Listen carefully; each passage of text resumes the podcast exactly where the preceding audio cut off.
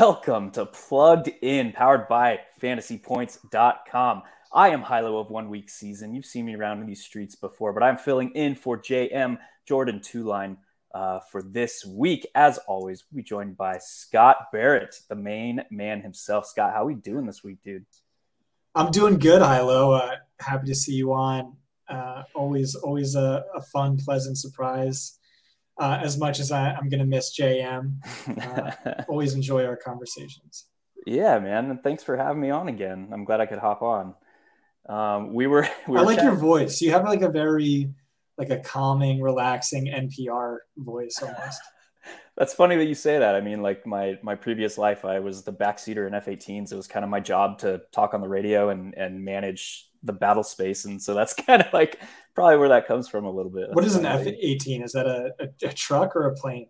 A, a, plane, a Super Hornet. Yeah, I flew for the Navy. Um, wow, that's really cool. Yeah, back in the day, my old old me.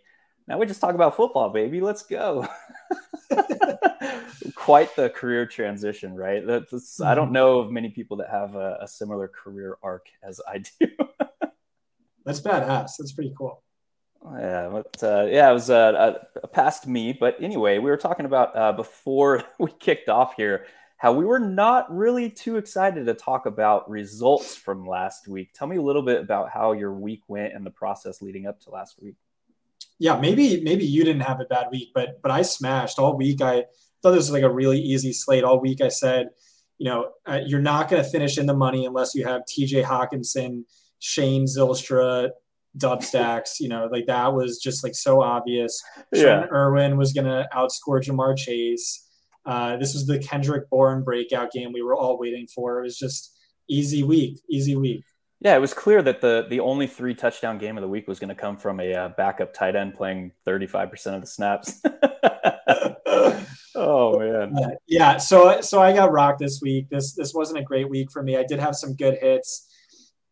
I did talk uh, in a bunch of my my content that uh, DeVonta Smith had a perfect matchup. Dallas was giving up the fewest fantasy points per game to wide receiver ones, but the most to wide receiver twos. They were down two starting corners. The only Pro Bowler Trevon Diggs left. Uh, he had this big game. I had George Kittle as a top three tight end play.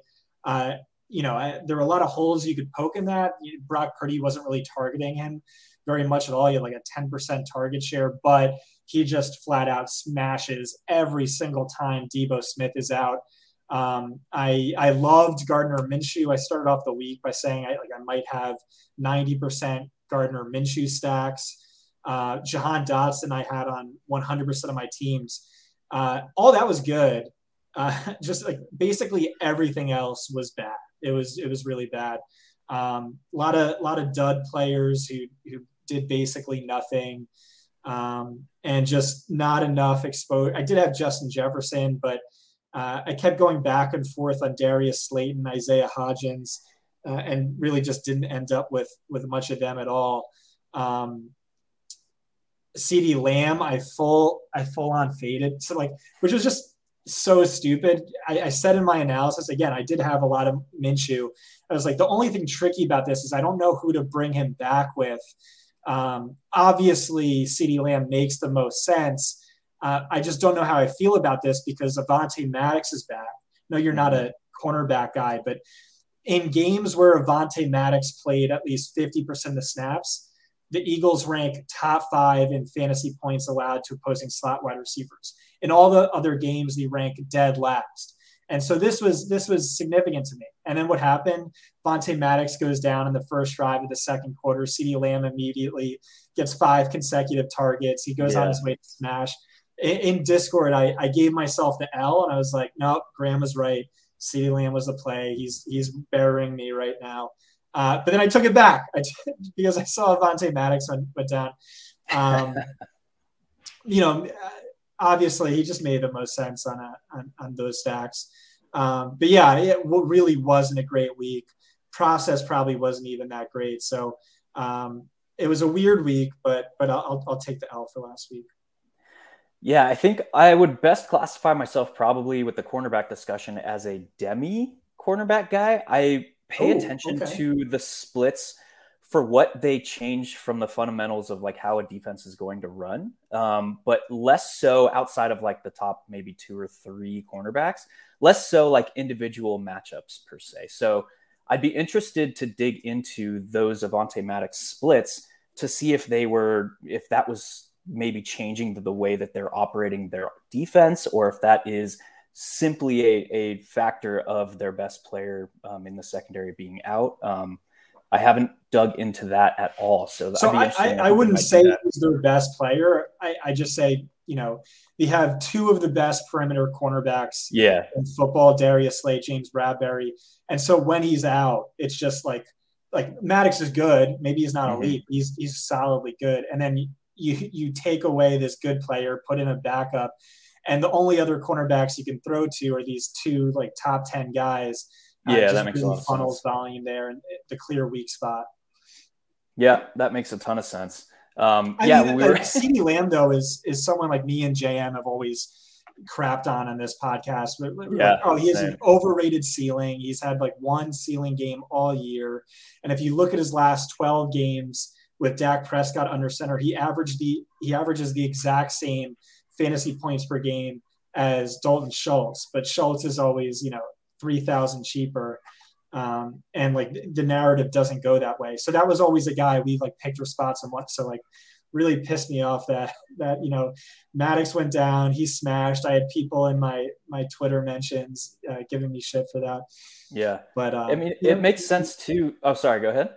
No, I was gonna say yeah, but I mean, he, he could have smashed anyway, and maybe that was inevitable. But yeah, and with with the profile that CeeDee Lamb carries this season in conjunction with how the Cowboys are running their offense. I mean, this they're one of only three teams to have a league average or below pass rate over expectation in every single game this season.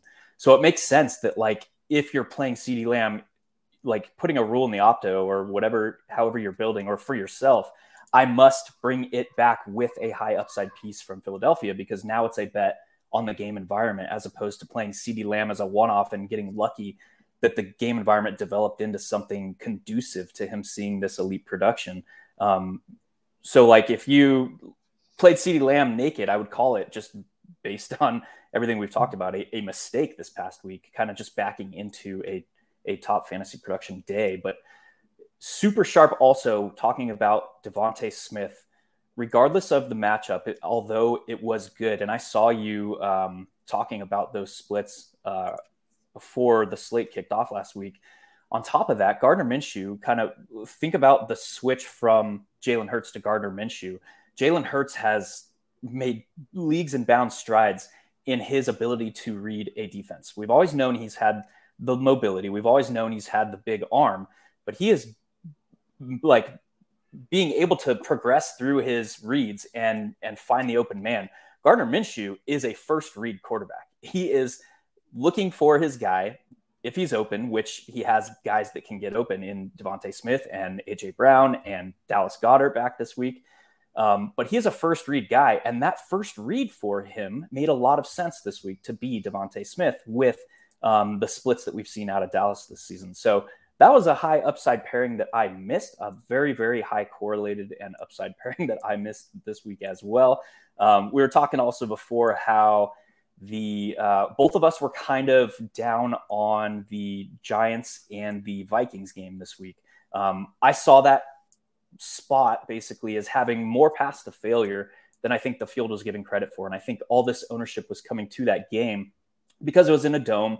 There were all these cold games, and there were you know we we had two weeks of recency bias with Minnesota with all this Kirk Cousins pass production. It's like, well, yeah, they they got blown out one game and they had the largest NFL comeback or largest largest comeback in NFL history in the other. So I saw that game environment as potential to disappoint. And then the season or the uh, the week ends and the Milly Maker wins with six pieces from that game. So it's like, yeah, I just wasn't it wasn't my week. I wasn't going to win anything this week.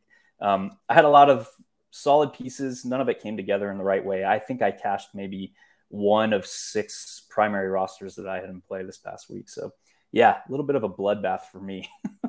yeah, I, I, thought I was going to love that game. Kirk Cousins had the second highest passing yardage prop of the week. these are two of the worst pass defenses, especially Mm-hmm. in recent weeks, given all the injuries uh, on the Giants side. But then I saw uh, Kirk Cousins and Daniel Jones were projecting to be the two highest owned quarterbacks of the slate. So I kind of just wrote both of them off, and I was like, yeah, why would I play Daniel Jones when I could just play Minshew? Uh, and then you know, yeah, like you said, what what was the Milly Maker? It was a Daniel Jones trip stack with Hockenson yeah. and Jefferson. Yeah, it was Daniel Jones with Saquon, Isaiah Hodgins, and Richie James. Which, um, in hindsight, it makes a lot of sense if uh, if you're going to go heavy to leave out Darius Slayton because he was the highest uh, expected ownership. Although it's kind of weird to think about because both Richie James and Isaiah Hodgins are these short area guys, um, and Darius Slayton like ended up. Did he put up a goose egg? I forget. He like he almost had no, not production. a goose egg. Yeah, it was like nothing though. Um, but yeah, it was a super super weird week for me anyway. Um, with how I was seeing the slate and how it eventually played out. Slayton had a 79 yards and six targets, so but oh, okay. definitely wasn't the uh, uh, volume receiver of choice there. Yeah. Um, so uh, one mistake I made, like I said, I liked DeVonta Smith, but I, I really went heavy on Dallas Goedert. Mm-hmm. He was the tight end two, uh, you know, he, heading into this week, and he was priced as the tight end five. Uh, his only full game with Minshew, uh, he cleared the 100 yardage mark and he scored two touchdowns. And he was just like so cheap that that's where I went with that. And uh, maybe that was a mistake. Like I said, I, I, I had Kittle top three. I just didn't have a ton of him. And then Hockenson was someone I wanted to talk about mm-hmm. because I had been playing him every single week up until this last week. Uh, and I I've been saying he since he joined the Vikings, he's seeing insane usage, like really rare volume. Uh, if you only look at since he's joined the Vikings, he has more targets per game than Travis Kelce. The issue was the the production really wasn't there. He just routinely falling about four points short of his XFP, his expected fantasy points based on volume. And so what I just said to myself was, yeah, I mean, like he's a value based on the volume he's saying, but he's just been so inefficient relative to that volume that I, I think, you know, maybe just there's not a great connection or rapport, chemistry between him and Kirk Cousins. So uh, he's probably not the value it appears. And then what happened? He, he broke the slate. He made up all of his missing uh, par points above replacement mm-hmm. in one game. And this is exactly what we saw with Joe Mixon.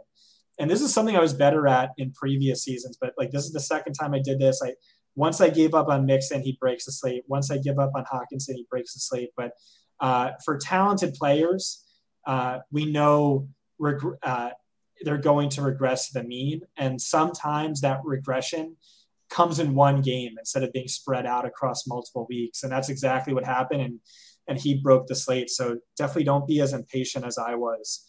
Um, and, and now TJ Hockenson owns the highest and third highest scoring games of any tight end this season. So yeah, I think just based on those two games, he might be like a top six tight end. That's how bad the rest of the position's been.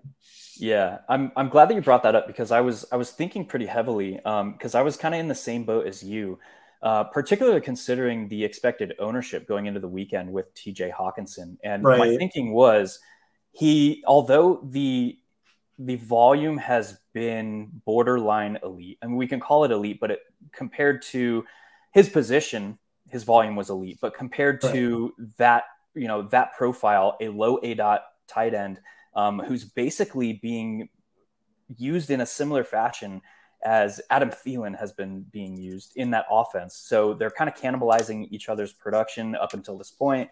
Um, I saw that the um, the matchup, Kirk Cousins is a bottom three quarterback when blitzed this season, and he was playing a Giants defense that blitzes at the highest rate in the league at over um, 41% coming into the season. But thinking back, those last two points, the fact that Kirk Cousins struggled against the blitz and the fact that the Giants blitz at the highest rate in the league should have brought me back a little bit more towards Hockenson in that low aDOT role. And that was something that I was kind of pissed at myself for missing this past week, um, as opposed to just writing him off because he quote unquote like hadn't done it with the Vikings yet. Um, because we saw it hit the the reason that he had this massive game was schemed usage. And that's just a smart coach understanding that his quarterback struggles against the blitz, understanding that his opponent is going to blitz a ton, and um, making an adjustment both in game planning and game management to get the ball out quick. And that primary piece for that has been TJ Hockenson. So, uh, yeah, I was kind of pissed at myself that I missed that, that I didn't get back onto that. Um, yeah, I think that's that was my my self reflection analysis of that play. I always think about like if I had a time machine, I can go back in time, like a year from now, build a time machine, go back in time to this week. Would I even remember to play Trent Irwin and and James Zylstra and Kendrick Bourne? Zero so. Maybe, maybe I'd remember to go all in on this Vikings Giants game. Maybe. Yeah, yeah, that's about it. Um, any other big things that that stuck out to you from this past week? Uh not really. I don't think so. Justin Jefferson, I mean, just absolutely going nuclear. I think he's close to 10K this week. Um, you know, granted, it was the best possible matchup last week, but these power law players are really the ones that can uh, swing weeks fully. And uh, he just might be that guy. You, yeah. Heading into this year's, you know, fantasy drafts and season long leagues, it was a lot of people like uh, John Hansen, who works with us, was saying, no, no, no, he's going to score more fantasy points than Cooper Kupp, And I'm like, I mean, the guy just broke Jerry Rice's record for most fantasy points ever. And you think this other guy is going to come in? Like, why not just draft yeah. Cooper Kupp? But yeah, no, he's fully living up to the hype. Um, yeah, I think that's it. I think that's all I got for for my recap on a super gross week. Yeah, and uh, looking forward to this coming week, week 17 of the NFL season. We have a lot going on. The main slate jumps from a 10 game slate, which we've kind of been accustomed to over the last three weeks. We've had 10 game slates. Uh, jumps up to a 13 game slate. The state of the slate is kind of, uh, I, I, don't like calling slates gross or ugly uh, because I think every slate is unique in how you, you can identify like the, the I don't know the state of the slate. We just call it just we we lead in our uh, our inner circle podcast every week on one week season, which is kind of like our our premium subscription type thing. Um, and Xandamere and I do a podcast, and we lead in like for the past two seasons every single week. It's like, oh, welcome to week whatever. This is a super unique and interesting slate. And we just talked about, I think two weeks ago, I brought up why I say that now, as opposed to, oh God, the slate is ugly. There's a bunch of low game totals. And it's this like the sense that every slate is different. And every slate, although like scoring around the league has been down this season, every slate is so unique in the way that that slate sets up. Where can we find game environments to attack? Where can we find teams to attack? Where can we find those one off spots? Um, so that's kind of the backstory of why I say like this coming up week, it appears ugly, quote unquote, on paper. We have 13 game slate. We have all but two of those games have a game total of 45 points or lower, uh, with the only um, only two games that are outside of that or above that being the two or the two games involving the NFC North. Uh, so the Chicago Bears and the Detroit Lions, and then the Packers and the Vikings. Um, so, what are you seeing from this slate coming up? in ways that we can like from a macro perspective wrap our minds around uh, what we got well yeah let's talk about the size of the slate so i love like medium sized slates like last week 10 games love that i hate super small slates every time i play like a thanksgiving slate or a super small slate it's always like two like the dumbest guys just go absolutely nuclear like on sunday uh, Christmas Day with Cam Akers and Tyler Higbee breaking the slate. Uh, yeah, I, I would not have had any exposure or mm-hmm. minimal exposure to those guys. Um, and large slates, I, I don't really like. It's you know, it's it's it's maybe too much to analyze, too many plays to consider. Uh, it's sort of like a, a bigger puzzle, and like bigger puzzles are, at least for me, much harder to solve than smaller ones. Uh, I don't know. Do you do you treat this any differently? Uh, do you think ownership is really going to condense around uh, uh, those top three games or top two games? I think we ownership always kind of condenses, and the field is getting so much better at identifying the top on paper spots that yeah, I think we're we're likely to see um, you know, Justin Fields jump up to increased ownership again. We're probably going to see Jared Goff get boosted a little bit. Um, all the primary uh, Lions pieces, and then the uh, Packers Vikings game is interesting because the Vikings are so concentrated and the Packers are so not concentrated.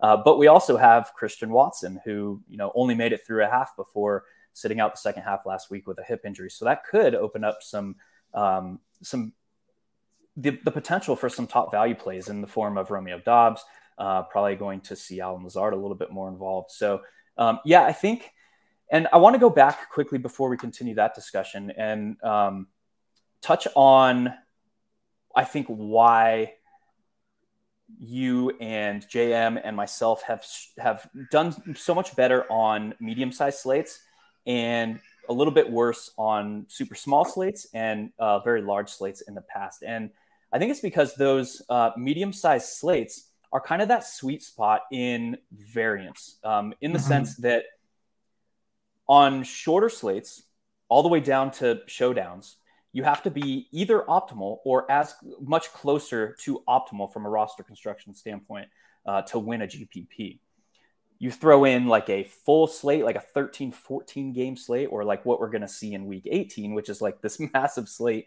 Um, you have a lot more leeway, but that introduces more potential for scores that you had to have developing in the sense that like you cannot win a GPP without Derrick Henry's 40 point game.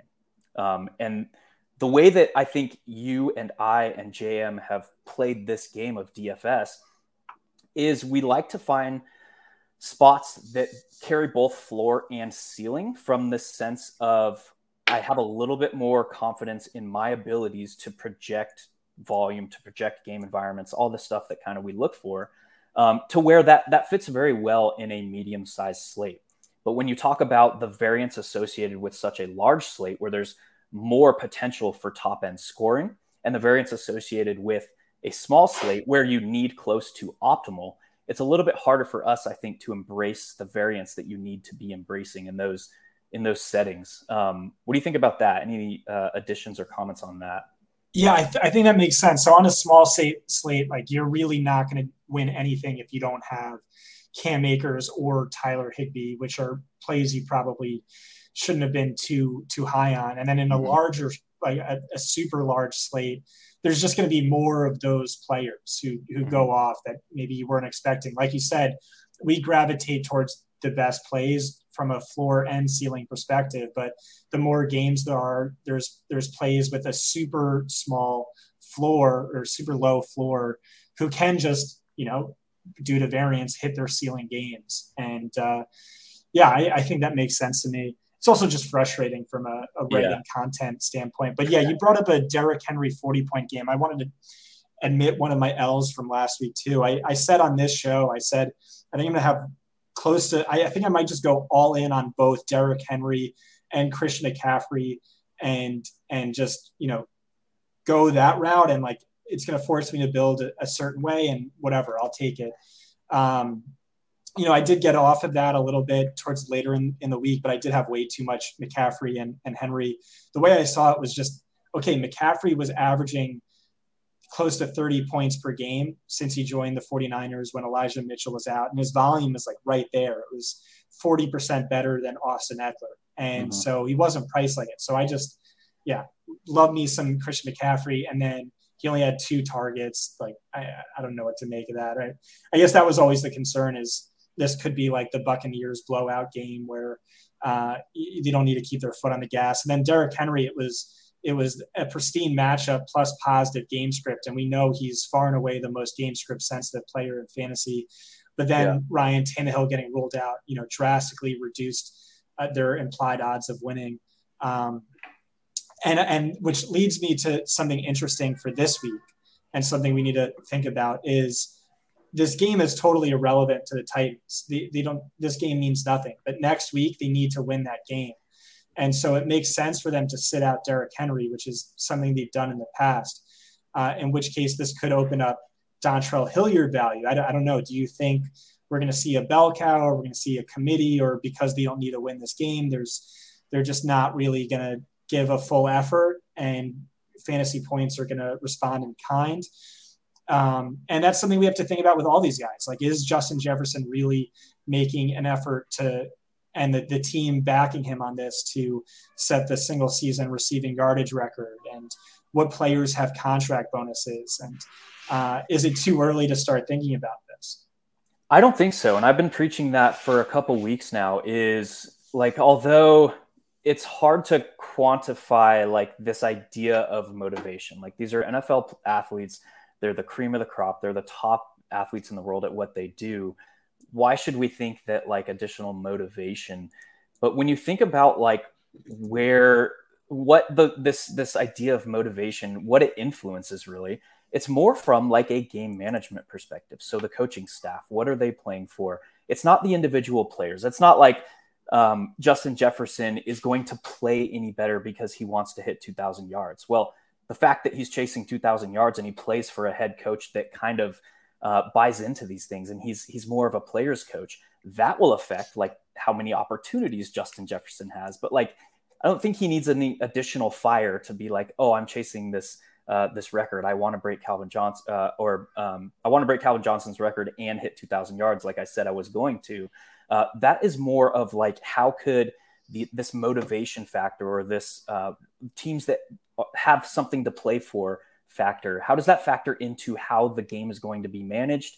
How they are uh, preparing for the game? Are they just trying to make it through? Like a team like um, a team like uh, bad example i was going to say atlanta but they they have still not mathematically eliminated from postseason.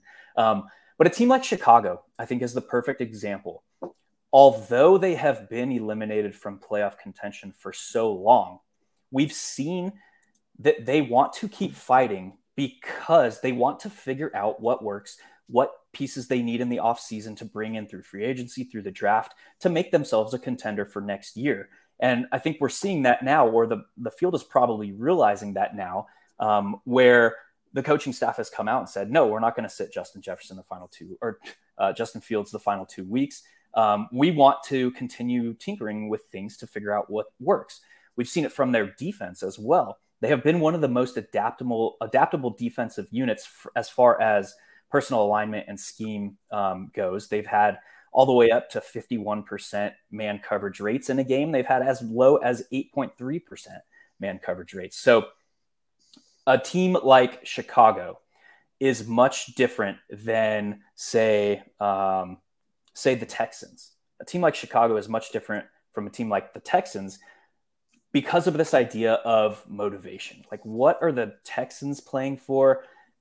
Not much. Lovie is kind of this just, he's in his first year with the organization. He's just trying to make it through, and then he's going to figure out next year when next year happens. You look at Chicago, their coaching staff, they have a brand new analytics department. They have a new from everything from a GM down the line, basically, in their organization they're kind of pushing to figure out what works now and prepare for next year as they set that up. So, um, yeah, I think there is something to this idea of like what what is a team playing for at this point of the season? What are um, some contractual incentives that that individual players are playing for? And again, that is more or less, and we saw it. I think um, what either last year or a couple years ago with Antonio Brown in Tampa um, he had a contract that was very, very laden with um, incentives. And we saw Bruce Arians at the time basically call a game plan that got him the ball. Tom Brady was hitting uh, Antonio Brown in like week 16. I think it was 17. Gronk. Was it Gronk? Oh, I forget who it was. Yeah. I think you're right. But yeah, the same thing. Whereas like he had a contract laden with incentives and his coaching staff, because Bruce Arians was again a player's coach, was calling plays. I thought it was so. The way I remember it is, it was Tom Brady who really wanted to get Gronk the bonus. Gronk wanted the bonus. I think the coaches even like didn't want him still on the field, and like yeah. is just like checking it down to him nonstop. Yeah, but that that's what I mean. It's it's it's less of like an individual player's motivation or incentive, and it's more of like the people around him, their coaching staff. What are they playing for? Do they want to continue? Um, altering their game management or how they're playing the game to try and get whatever their motivation is, whether it's incentives or whether it's um, preparing for next season or whether it's fighting for a playoff spot. Um, I think I think that answered your question. that was a long roundabout discussion, but so um, that's my view on it.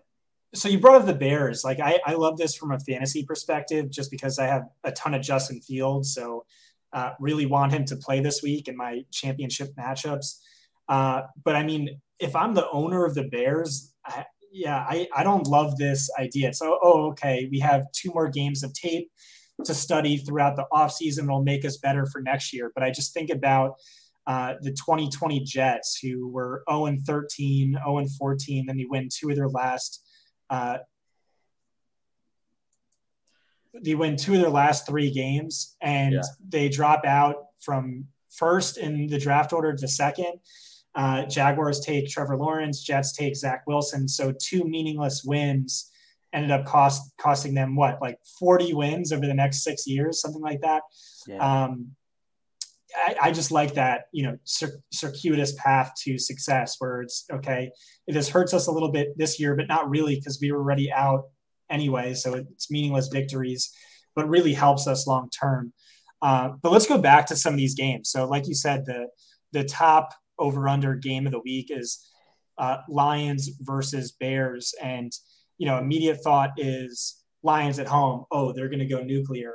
Uh, secondary thought is, well, what if the Bears don't show up? They didn't show up last week. Bills really held Fields in check. Maybe he's not fully healthy. We, we didn't see him run. In fact, we saw him really run away from contact in a way he hadn't in earlier weeks. Mm-hmm. Uh, next is is Bills versus uh, Bengals versus Bills, Bills at Bengals, um, and this gets me excited. This could be like the Bills uh, Chiefs game in the postseason last year, where you know they just scored on every single drive, uh, and it was you know a blast to watch. So many points, so many fantasy points.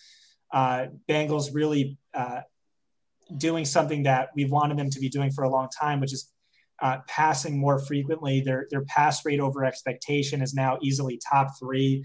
Where if you look at at Joe Burrow's stats, it's like okay, games. Uh, the Bengals rank top 10 in pass rate over expectation. He averages like 30 fantasy points per game. The rest of the time, you know, 19. And it's, you know, this is who the offense needs to be. You have an elite quarterback with elite pass catchers. Let's chuck it. And you're going to have to chuck it in this game. The counter to that is, well, well the Bills defense, they get their star cornerback back. And maybe this is just the Bills defense of old. And uh, uh, we could be overrating the potential uh, for, for a massive influx of fantasy points. Uh, you, you like Green Bay Vikings, so I'll let you touch on that. But I, I did want to bring up Chiefs Broncos. Uh, Mahomes is putting together an all time season. He, he looks maybe better than he's ever looked despite losing Tyreek Hill. And I think the Broncos defense, like it's good, but I, I think it's a little fraudulent. The only QB1 they've faced all season from a fantasy perspective is Patrick Mahomes. So they have had this pillow soft schedule to date. Uh, so, so what are you thinking about these these big four games? Yeah, I think. Um, well, first of all, the the Bengals and the Bills are Monday night, so that's off the. Oh, nice. Plate, okay. But, um, so yeah, that kind of condenses things even further. But when kind of my process throughout the week, first I first thing I look at is game environments, trying to identify where a game environment can take off. After that, I fall back onto um, teams, individual teams, teams that can score four or five plus touchdowns. Um, and then from there, I look for concentration, et cetera, things we look for for one offs. Um, that's kind of like my process in a nutshell. So the fact that we have only two games with a game total over 45 points, it very quickly takes me into that realm of teams. Um, and you look at it, a team like the Chiefs, they have a Vegas implied team total of 28.75 points right now.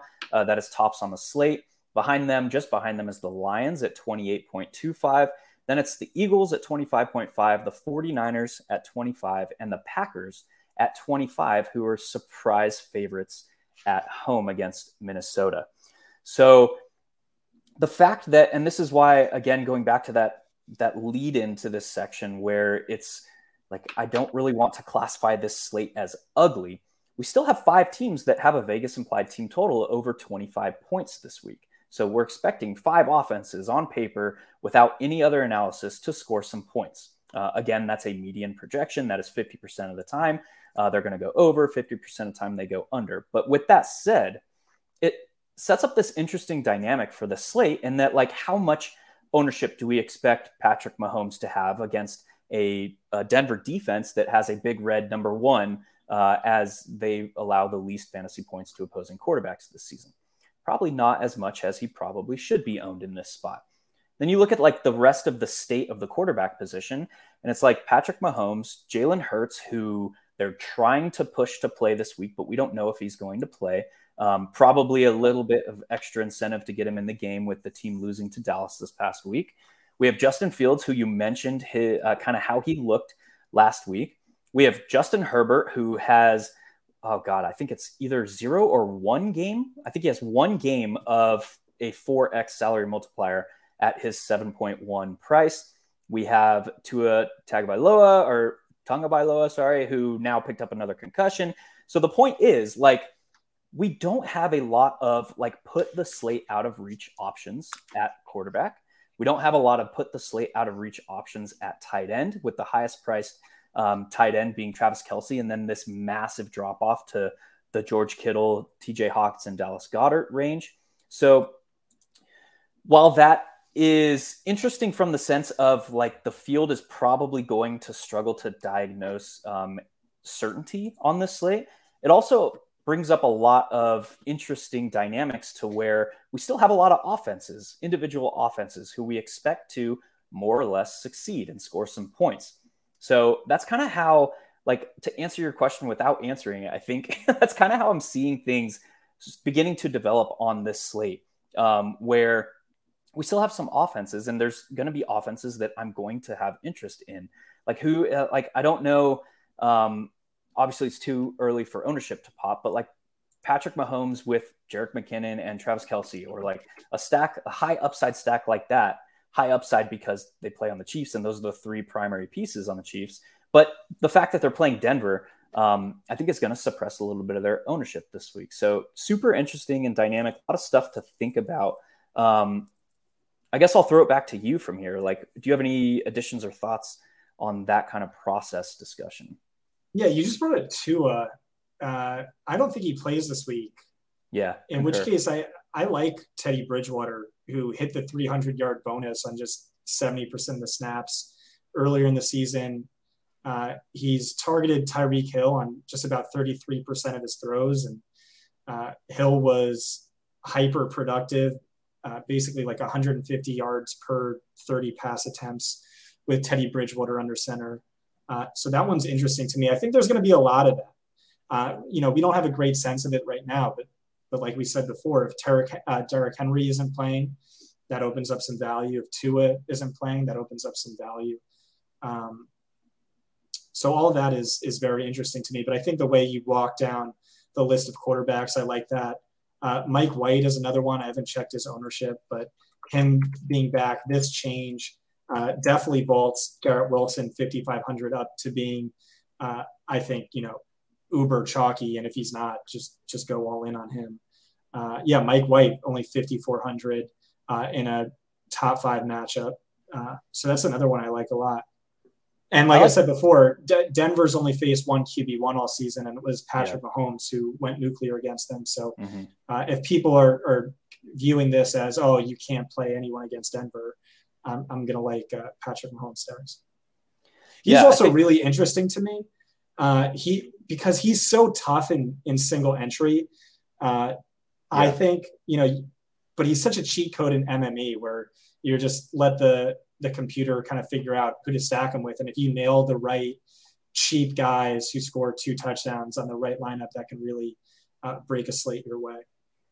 I like all those shouts, uh, particularly with um, the Mike White and Teddy Bridgewater discussion, because we just talked about like motivation. We're kind of at the point of the season where you know some teams don't have anything to play for. Each of those two teams have everything to play for this week. We have uh, Miami against New England, who they are currently the seventh and eighth seed in the AFC. Uh, Miami took the first game way back in week one. So if New England come uh, and ends up, you know, leaving week 17 with a victory over Miami, that seventh and final playoff spot could come down to Week 18 game. So uh, Miami could distance themselves in the same uh, on the same the other side of that coin uh, from New England and all but lock up a playoff spot this week. So uh, a lot to play for there. The Jets need to win out and they need some help. So they obviously have a lot to play for there as well after their uh, pretty incredible start to the season. So I like those shouts a good bit. Um, definitely throw those into into the process mixer here this week. Um, anything else like from a macro perspective or any other like early week values that you see opening up?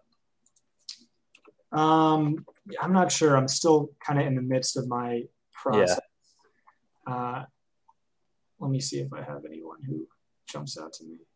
Uh, Curtis Samuel, if Carson Wentz starts, yeah, we saw it again last week. Uh, scored 77% of his fantasy points on just 44% of the Carson Wentz dropbacks. Mm-hmm. Uh, with Wentz, his target share jumps from 68th to 11th, uh, 15.2 fantasy points per game before Wentz broke his finger. Uh, so I like that.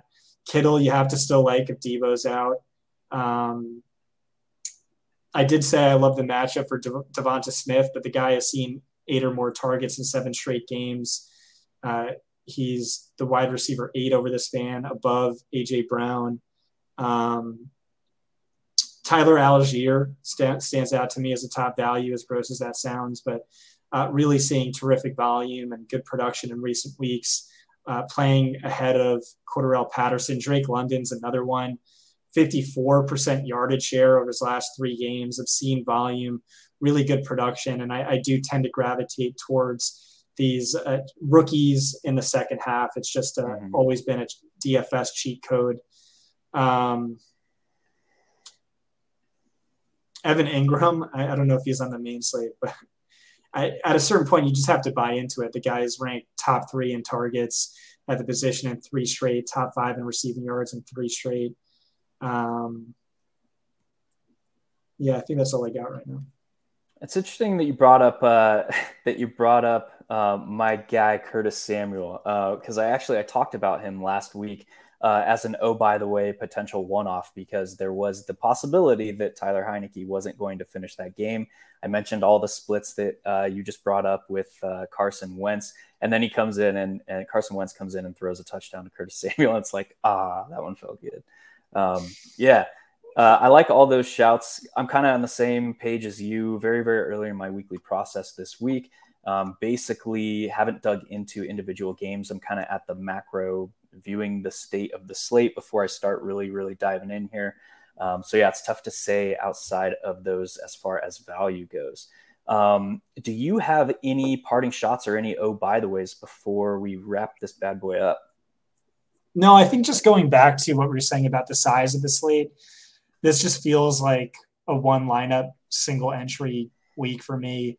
I, I don't usually go that route. I, I try and get a good diversification of all the ceiling type players, but maybe like you like we were saying, you know, the the bigger the slate, it's a little trickier. Um, so much potential for random guys really hitting the upper bounds of their variance. I might just lean into the opposite of that and just try and get my favorite optimal build with upside and just just go that route. Yeah, uh, focus on small field, something like that. Um, yeah. I think that's that's a viable way to approach it for sure. Uh, because I think you have to I think you have to lean to one of the extremes. You have to really tighten up your play if you're a player like we are, where um, a little bit more not risk averse, but a little bit more uh, biased towards um, 80%. We'll call it, we'll, I'll put it like this biased more towards 80% outcomes as opposed to 95% outcomes, um, which is, I think, what you're going to need uh, in large field on a slate like this. So, yeah, I like that a good bit. I haven't uh, really decided where I'm going to be going with that, uh, whether I'm going to lean into the variance and play additional lineups or kind of scale it back, like you mentioned. Um, but I think if you are scaling it back, I think smaller field, uh, the smaller the better on a slate like this. Well, that's going to do it for us for this week. Uh, appreciate you again, Scott, for letting me come on and talk shop with you. Uh, JM, hopefully he will be back next week. Um, his little baby girl's sick, so he's pulling uh, double parent duties, um, helping out his wife. Uh, so shout out to him. Hopefully his daughter's feeling better. Um, and we will see you uh, at the top of the leaderboards and see you at the end of the week.